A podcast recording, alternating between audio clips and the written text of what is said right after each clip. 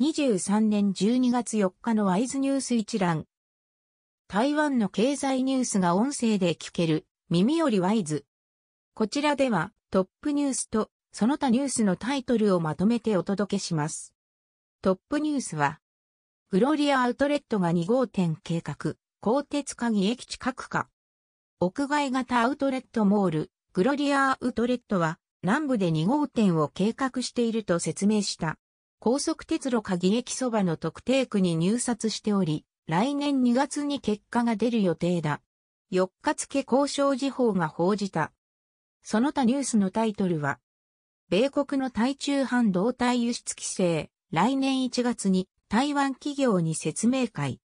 TSMC の自社生成、AI、翻訳委託費1億元節減化。クアルコムの最新チップ、TSMC が3なので、独占受注化。アムコが、米アリゾナに、工場、TSMC 生産のアップルシリコンパッケージングへ。メモリー大手の A データ、2年は後継期続く。本杯、米、EV ベンチャーに5%出資。台湾モバイル、台湾スター合併完了。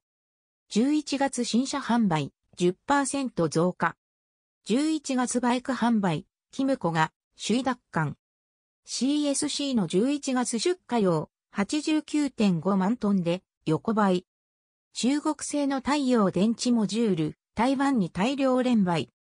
11月製造業 PMI46.8 に下落。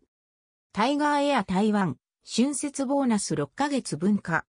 企業の労働時間削減、6社増加、36人、減少。